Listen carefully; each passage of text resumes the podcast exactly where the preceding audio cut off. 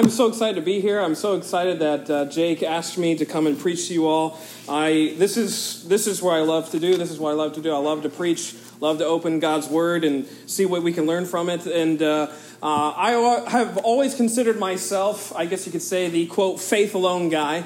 Uh, that's like uh, you know I was always told uh, by my dad, who's also a pastor in South Carolina, to uh, pick the right hill to die on, so to speak. uh, know which hills to die on in your ministry, and uh, the one that I've chosen is is faith alone, and uh, that's the thing that I i will definitely be willing to die on uh, as long as the Lord has me here on this earth. So, anyway, so I was just more than elated when when Jake asked me to come and preach on the the topic of faith, and, and so I'm really excited to open the Word and see what we can learn from that. Uh, I, will invite you now, uh, turn your Bibles to Second Kings. Uh, 2 Kings chapter 5. We're going to get there in a minute. Um, but prior to uh, a global pandemic, one of the most bizarre stories I ever came across was actually in 2019 with this weird phenomena called overcrowding on Mount Everest. Did you hear about this? Back in 2019, uh, actually, one of the most dangerous things uh, for those who were trying to summit Mount Everest was not the conditions, was not just the, the feat alone of trying to, uh, to summit the tallest peak in the world. Actually, the most dangerous thing in 2019 was actually too many people trying to summit that mountain, which is just a weird thing. Actually, one writer put it like this they were commenting on this weird uh, phenomena back in 2019. They said, Mount Everest has become so overcrowded that the sheer number of people trying to summit the mountain at once is putting climbers' lives at risk. The known death toll during this year's climbing season, which is typically only a few weeks, is 11. And the last time 11 or more people died while climbing Everest was during a 2015 avalanche. But the latest deaths seem to be the result of overcrowding, not inclement weather. One climber who spoke to the New York Times told the paper that he had to step around dead bodies on his way down the mountain. And experienced climbers have called on the Nepalese government to begin limiting the number of permits and issues because there were way more people on Everest than there should be. Now, this is just the weirdest thing I think I've ever read, only because what who or who would have ever thought that the danger, most dangerous part about summiting Mount Everest were the amount of people trying to summit Mount Everest?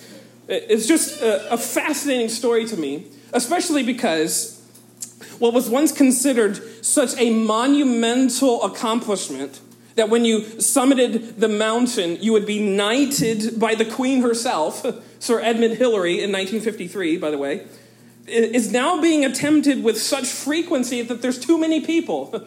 It's just a weird phenomenon. What would inspire someone to want to do this? I, I don't, I don't know. I can't tell you. Uh, I have no inclination to want to climb Mount Everest. It's not something that I want to put at risk. But why? Why are so many people trying to do this? Why were so many people trying to accomplish something? And actually, they were competing for space on the Earth's tallest point. What's the motivation? I think it's because we as humans are sort of predisposed to want to do the impossible. That's sort of the, the of our hearts. And I think that in 2019, this very fact of overcrowding on Mount Everest reveals that what we worship and value as a society, as human beings, is being the strong and successful ones. We want to be the heroic. We want to be the triumphant. We want to be the powerful. And we want to achieve the unachievable and attain the unattainable. What better evidence than that, than wanting to be on the top of the world, literally? So much so that you're going to risk uh, your life to do so.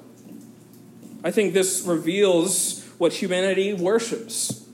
Worships the idea that we can be the heroes, we can be the champions. Indeed, there's nothing that we cannot overcome, or so we like to think, I suppose. And I think in that way, those that risk their lives on Mount Everest, they sort of serve as almost like living parables. Living parables of our desperate hearts, of mankind's foolish errand to be their own savior.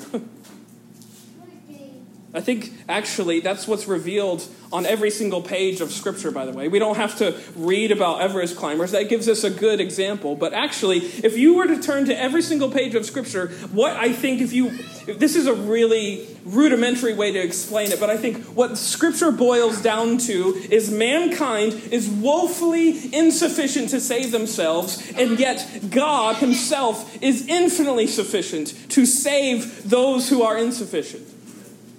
Every page is going to show you that in one way or another. In fact, uh, uh, when I was thinking about the idea of proclaiming faith alone as a means to salvation and that we should stand steadfast in faith alone, I was immediately struck with all these different passages I could have taken you, but for whatever reason, I kept coming back to this particular passage. First Kings, or excuse me, Second Kings chapter 5 in the first 19 or so verses reveal this story of the, the guy you might be familiar with. Maybe you remember the story from your days in Sunday school the story of Naaman, the captain of the guard.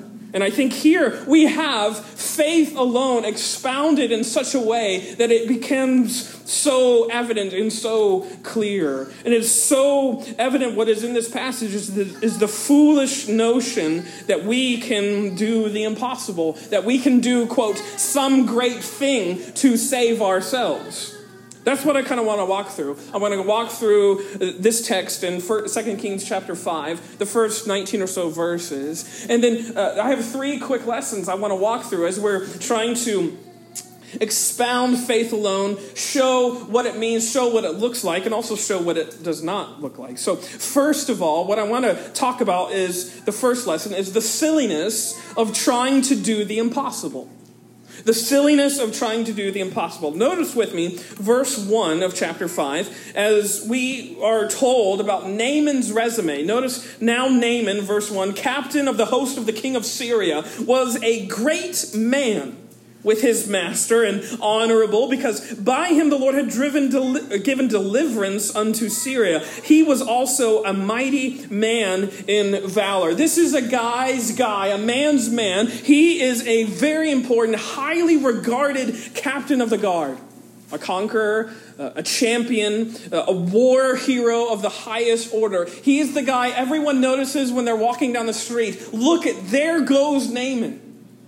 He's known by everyone. He's lauded by everyone. He's exalted by everyone. I'm sure he very much enjoyed the noise of his own heroics as everyone's championing and praising this mighty man of valor over and over again. Yet, for all of that, for all of those exemplary credentials to Naaman's name, every single one of them is negated, wiped out by one single detail that ends this verse. Did you notice? He's the captain of the host of the king of Syria. He's a great man. He's honorable. And the Lord had given deliverance unto Syria. He was also a mighty man in valor, but he was a leper for all of that might, for all of that bravado, for all of that incredible heroics, all of it, all of that strength is wiped out. Why? Because his weakness was unable to be hidden. he was a leper. He had a skin disease. So, for however mighty he thought himself, his weakness was always front and center for however much he accomplished, for all the accolades he could ever acclaim to his name. He could never hide his leprosy. He could never hide the fact that he was deficient in and of himself. He was diseased. And indeed, as but as honorable as he was, as proclaimed as he was, as acclaimed as Naaman was, no one would have traded places with him. Yes, even though he's the captain of everything, he could probably get anything he wants at the snap of a finger, yet no one would ever trade places with Naaman. Because he has a skin disease. He is a leper. He's doomed to die well before his time.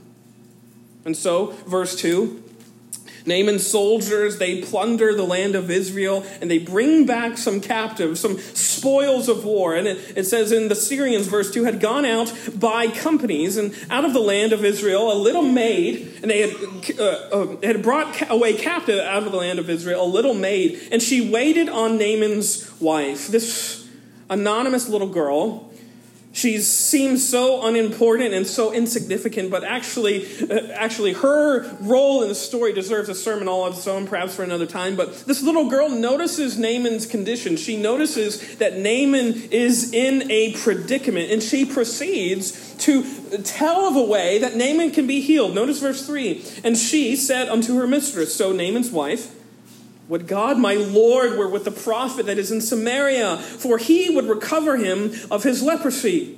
And one went in and told his Lord, saying, Thus and thus said the maid that is of the land of Israel.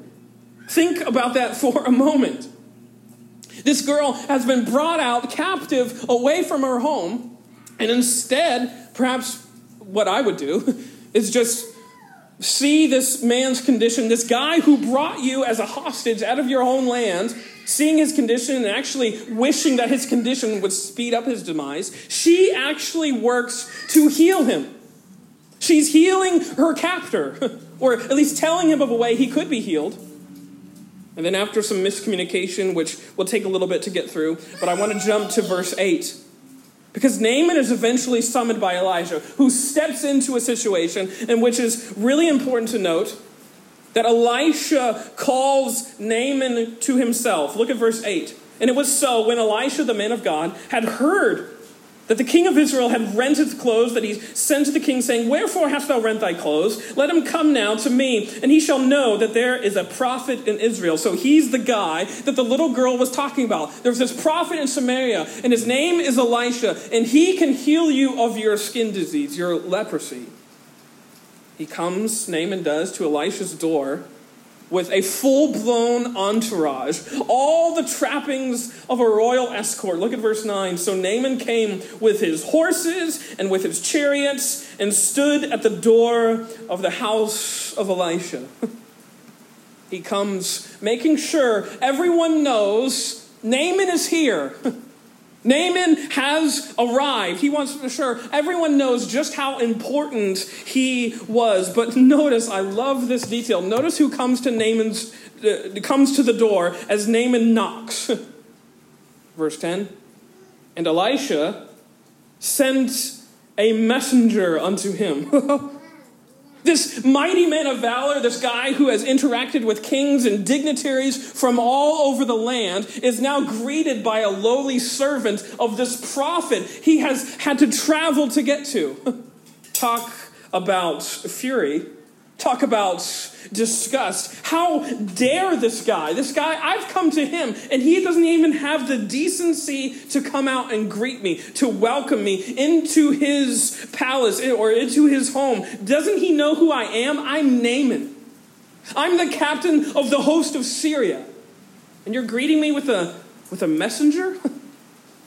with this unnamed servant? His resume in this moment is not being respected. All of those mighty deeds of valor are somehow not being regarded by this uh, no name prophet, at least in his mind. You see, he figured his status would have warranted him somehow a little bit better treatment. but not only that, He's not just furious at the fact that he's not welcomed by this prophet, he's also furious at the fact that this prophet gives him a really harebrained idea of how he can be healed. Notice verse 10 Elisha sent his messenger unto him, saying, Go and wash in the Jordan seven times, and thy flesh shall come again to thee, and thou shalt be clean. But Naaman was wroth he was very mad, is essentially what that word means, and went away and said, Behold, I thought he will surely come out to me and stand and call on the name of the Lord his God and strike his hand over the place and recover the leper. Are not Abana and Pharpar, rivers of Damascus, better than all the waters of Israel? May I not wash in them and be clean? So he turned and went away in a rage this messenger comes to Naaman, giving him the, the, the, prescribed method of healing. And his first reaction is, You want me to do what now? You want me to go and bathe in the Jordan? Are you crazy? Have you seen how that river looks? It's dirtier than the Susquehanna. How? No, there's way better rivers that I can get in to get clean. Naaman's offended. No hard assignment, nothing to accomplish, no ritual, no magic sort of mystical moment for him to come and do, no great thing to overcome. Elisha's solution, excuse me, sounds too simple. All he has to do is go in the river Jordan and he will be cleaned. You see, Elisha's solution is somehow not difficult enough. Naaman wants to do the impossible. He wants something to conquer, such is why he leaves. Imagine that. You're being told how to be healed, and instead he gets in a rage and he leaves still in his disease. He's still a leper as he's walking away in a rage. And about this time, verse 13, his servants call him out on this, which I think is fascinating. Just like the unnamed little girl at the beginning, these unnamed servants call out their captain on how sort of irrational he's being. Verse 13, and his servants came near and spake to him and said, My father, they're greeting him with such tenderness. If the prophet, notice their question, if the prophet had bid thee to do some great thing, wouldst thou not have done it? How much rather than when he saith unto thee, Wash and be clean? As Naaman is going away so mad that the solution is so simple, imagine his servants sort of giving him some puzzled looks. I know you don't like this Naaman, but you should at least try it. You would have jumped at a really great thing to do. And so after I'm sure no small amount of hemming and hawing, Naaman finally stubbornly comes to his senses and he does what the prophet says. He goes to the Jordan and he bathes seven times. Verse 14 Then he went down and dipped himself seven times in the Jordan, according to the saying of the man of God. And notice, immediately, and his flesh came again like unto the flesh of a little child, and he was clean. Immediately. Immediately upon dipping into the water seven times, all of that diseased skin is washed away, and he is, is clean as snow, we could say. He his flesh is, as it says there, like the flesh of a little child, like baby's skin smooth. And he's clean for perhaps the first time in his life, a miracle. The silliness of trying to do the impossible. He wanted something hard to do. He was given something seemingly too easy, seemingly not difficult enough. But before we, before we get to applying that, notice Secondly, not do we have in this story the silliness of trying to do the impossible, but also, secondly, the silliness of trying to buy what's yours. Because notice his response. Naaman is healed. He eventually, stubbornly, sort of not really wanting to, but he does it anyway, goes to the Jordan, he bathes seven times, he's healed, he's fully clean, but now, in the aftermath of that, he's not just frustrated with that method of healing, he's frustrated with the fact that he uh, couldn't do anything to buy it. It's, it's too free. Notice verse 15. And he, Naaman, returned to the man of God. He goes back to Elisha's house. He and all of his company, his whole entourage came and stood before him. And he said, Behold, now I know that there is no God in all the earth but in Israel. Now, therefore, I pray thee, take a blessing of thy servant. But he, Elisha, said, As the Lord liveth, before whom I stand, I will receive none. And he urged him to take it, but he refused. And Naaman said, Shall there not then, I pray thee, be given to thy servant two mules, burden of the earth? For thy servant will henceforth offer neither burnt offering nor sacrifice unto other gods, but unto the Lord. And this thing the Lord pardon thy servant, that when my master goeth into the house of Rimmon to worship there, and he leaneth on my hand, and I bow myself in the house of Rimmon, when I bow down myself in the house of Rimmon, the Lord pardon thy servant in this thing. And he, Elisha, said unto him, Go in peace. So he departed from him a little way. This is so fascinating to me. After receiving this healing, what is his first response? He wants to go back and try and, and pay it back. He wants to go and give Elisha something in return. I gotta pay him back. He goes to his door and he tries to compensate him for the healing. Thank you for what you did for me. Now, here's some money. Here's a gift for all your troubles, and I demand that you take it. That's essentially Naaman's stance. Again, He's banking on his resume in order to get what he needs. He's flaunting his wealth, and he's so resistant to this free uh, and complete restoration that he has to try and renegotiate the terms of his healing. You notice Elisha never asked for reciprocity. He just said, Go and be healed. Go and bathe yourself seven times, and you will be restored. And Naaman has this urge I got to pay it back.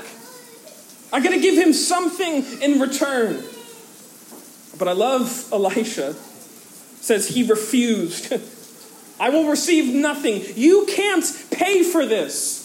Is essentially Elisha's words. Go in peace. Why is that so? Because what Elisha was giving him was a gift.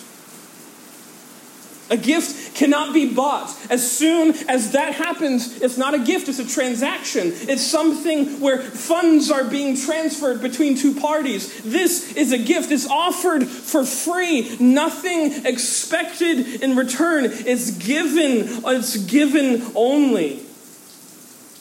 You see, and I think in that way, Naaman shows himself to be not much different than you and me. In fact, I'll just put myself in it. This is just like me. His story and that earlier story of the Everest climbers, I think, is the perfect picture of our failure to understand God's salvation.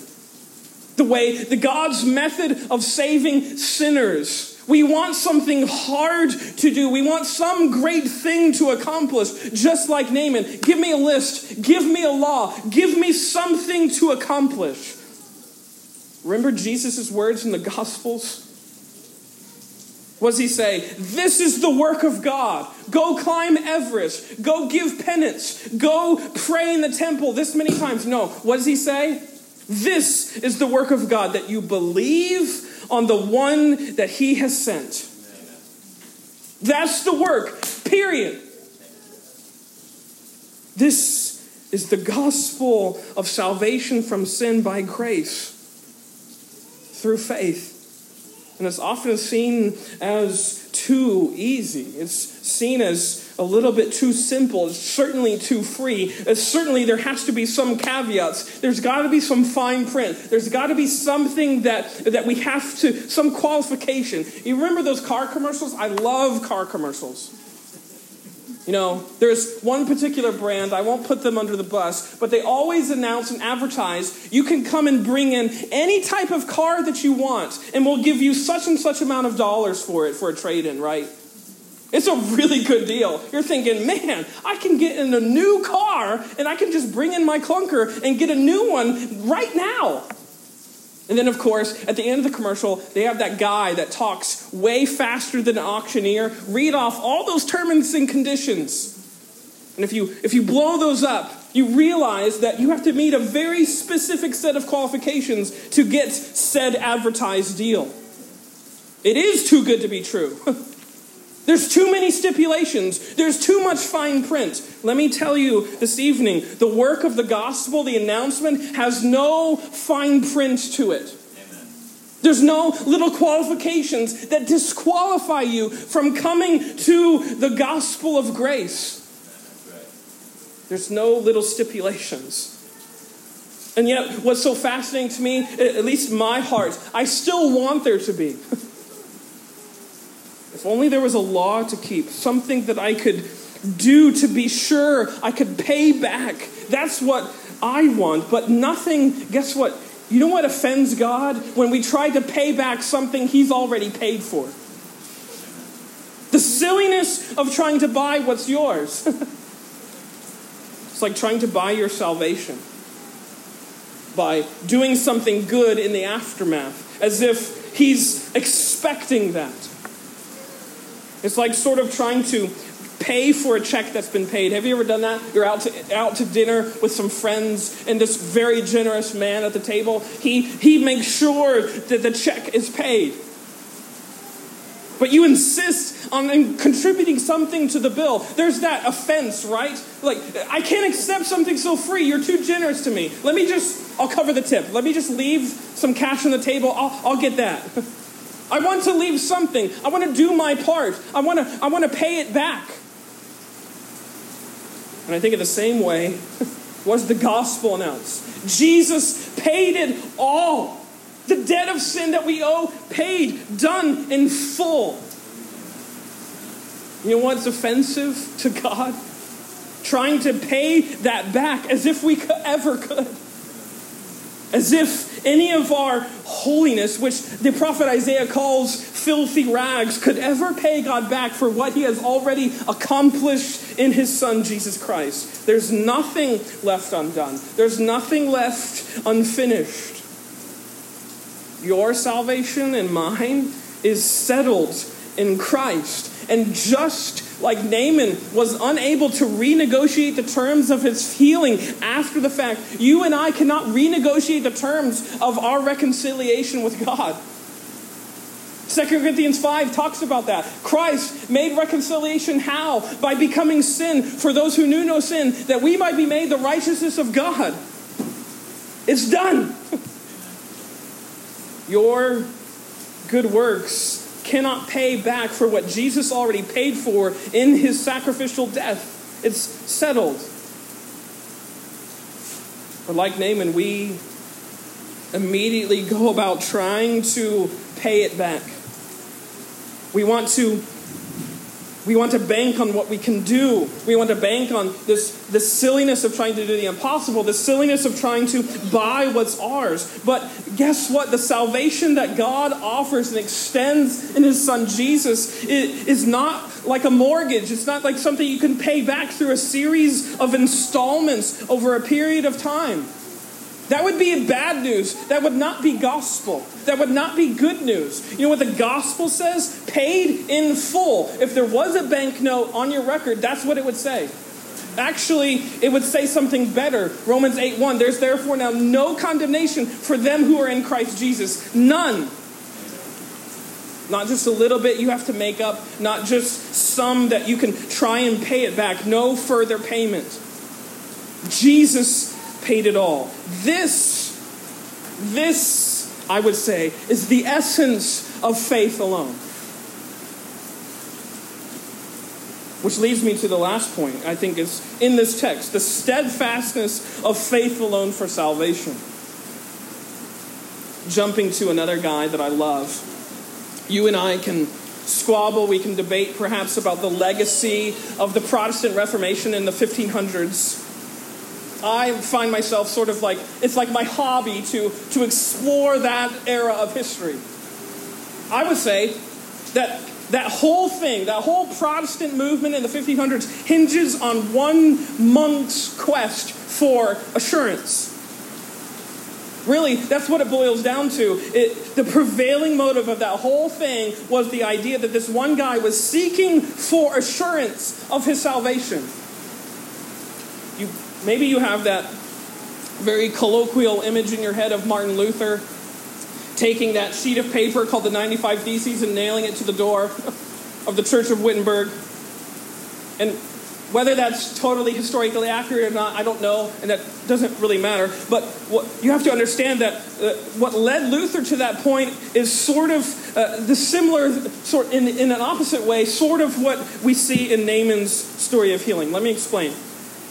The driving force of Martin Luther's sort of movement against the Roman Catholic Church back in the 1500s can be boiled down to that fact that he was seeking for assurance of his faith. He was originally a lawyer, Martin Luther was. He was enrolled in law school. And then, as the story goes, he was on a journey one night uh, and he found himself caught in a very terrible thunderstorm, a little bit worse than this. And on the road he was nearly struck by lightning. So he takes covert under a tree, and there he prays to God, having never really prayed before, and he prays very loudly. And he says, If God would but spare my life, I will become a monk. I'll become one of your students. So, of course, God does. He spares him, and he enrolls in an Augustinian monastery where he begins to study religion and the scriptures. And as is Luther's character, he was insatiably religious. He was studying the Bible and he came to realize just how high God's holiness was. And he realized that he could never reach those heights unless he was confessing every single sin. As he understood it, the severity of God's righteousness demanded even the smallest of offenses be confessed. And in fact, one story says that one of his priests at that monastery eventually banned him from coming to confession unless he had something really serious to confess. You're confessing too much. Just wait till tomorrow or next week when it's really bad. Luther was confessing his sins too much. Why? He's seeking for assurance. He wants rest. He wants something to be settled. But his religion could never give him that. He was always a restless soul, searching for something to quiet him. And he couldn't ever confess enough. He couldn't pay enough penance. He couldn't ever pray enough. And he eventually to, he grew to be resentful. And in fact, he grew to be fearful of this righteous God. How dare he demand in his scriptures that we be righteous when we can't live up to that standard? and when you know it, that about that time, Luther begins lecturing through the books of Romans and Galatians. And he stumbled at that phrase in Romans chapter 1, verse 16 and 17, where it talks about the righteousness of God. And then he was struck by its true meaning. It's not just the righteousness that God demands that he could never live up to, it's also the gospel of the righteousness that God gives.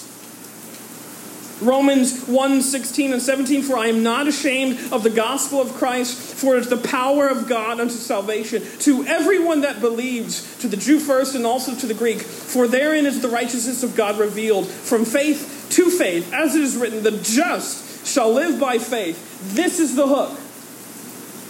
The Holy Spirit opened Martin Luther's eyes, and the turning point of his life and the Reformation itself and all of history, we might say, hinges on that fact that he was had his eyes open to the fact that the righteousness that God demands is the righteousness that God gives in his son Jesus. This is the only religion that has that fact, by the way. The God is not just the God, the law keeper and the law demander. He, or I should say, he's not just the law demander, he's the law keeper, precisely for those who are the law breakers. See, this is what Luther would soon discover that the scriptures were not a God given agenda wherein sinners can accomplish righteousness on their own. Actually, they were a God given announcement that the righteousness that God demands is the very righteousness He gives and offers to everyone on the basis of faith in His Son. And that's because His Son, Jesus Christ, went to that cross and accomplished it there. That's what drove Luther's hammer. He was seeking for assurance. He wasn't trying to go on some egotistical trip to condemn the Catholic Church. He wanted assurance, something settled to bank on. He wanted something that he could plant his feet on and know that he was righteous no matter what else his life may look like. He wanted to be known as, as, as one who was uncondemned came from this whole encompassing determination to know and be assured of his salvation. No priest could give him that. No sort of tradition could give him that. No amount of religious zeal, nothing of his own discipline. He could never attain it. He could never accomplish it. Much like Naaman, he could never do some great thing in order to get this in his life. It was only through the hearing of the word, the scriptures, that the gospel was proclaimed, and then his soul is made to rest in the gift of holiness that comes through that gospel in the person of Christ alone. So you see, in my mind, the story of Naaman and the story of Martin Luther are the same.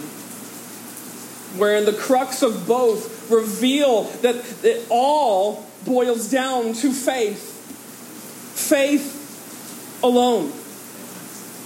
Faith alone, precisely in Christ alone. And here, Naaman gives us a negative view of that, what it doesn't look like. It doesn't look by trying to do the impossible, and it doesn't look like trying to buy what's yours. Actually, it's actually much more like, like surrendering any amount of effort you could ever amount to get what the gospel has already given you. the Jordan River, there was nothing magical about it. There wasn't anything special about it. Elisha did not give Naaman some mystical formula to pray eh, or some uh, ritual to follow. Naaman, Naaman had nothing in and of himself by which he could make himself new. And just like that, neither do you and I. We have nothing in and of ourselves that we can offer this Lord and say, I want healing. Our story, just like it has only one river, the gospel, there is only one way. And all that way requires is believe in the one in whom he has sent. Put your faith in a finished salvation one that is already done, one that is already accomplished. And again, this, uh, quoting Luther, he says, faith is this it's a living, daring confidence in God's grace, so sure and so certain that a man would stake his life on it a thousand times. And this confidence in God's grace and knowledge of it makes men glad and bold and happy. That's the testimony of a man who has insurance. Not because he's done anything, not because he's accomplished some great thing, but because he realizes he never could. He realizes that it is so far outside of him that his only recourse is to surrender, to give up, knowing that the gospel has accomplished it already.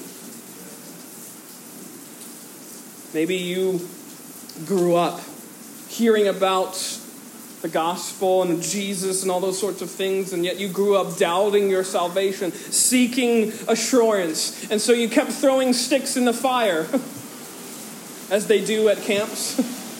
You kept making other professions of faith. Your assurance of faith is found as you recognize that your sin, every last speck of it was already covered by blood that was shed 2,000 years ago on a ratty Roman cross by this guy who is considered an insurrectionist. That's where your sin was paid for and covered, and it's done. It's a fact of history that all of your sin, past, present, and future, is under that blood. There's nothing else we have to do to accomplish it. It is the gift of salvation given when he died and rose again, this is what Christ accomplished righteousness for those who were unrighteous. So, like Naaman, we are struck with the simplicity of that message. Because all that's left for us to do is to go down to the river and bathe, to repent and believe in that good news, as Christ says and stand steadfast on Christ, the solid rock. Let me ask you do you have faith that dares to believe in God's gracious salvation? Or do you believe that that work of salvation is already finished? Or are you trying to do some great thing? I pray that we would all stand steadfast on that, on faith alone, in the finished work of Christ alone, that we may live lives uh, soli Deo Gloria for the glory of God alone. Nothing gives God more glory than when His sons and daughters, His sinning children, put their trust in what He has accomplished rather than in what they can accomplish, in what He has finished, and not what they can try and muster up. Faith alone is hard because we are natural overcomers. We're like Everest climbers. We want some great thing to do. We are all Naamans, wanting something hard. And what Jesus says to us, what? Matthew 11, 28. Come to me, all you who are weary and heavy laden, and I will give you rest. For my yoke is easy and my burden is light. A gentle and lowly Savior knows how to tend to sheep who cannot uh, help themselves, but they stumble on themselves. we like to think we can do the impossible, but we cannot. Our only recourse, our only rest for weary souls is a living, daring confidence on this grace of God. That's faith alone. That's standing steadfast for the faith. Let us bow our heads and close our eyes. I'll close this in a word of prayer, then I'll ask Jake to come on up. Jesus, I pray that your spirit would fill this place tonight.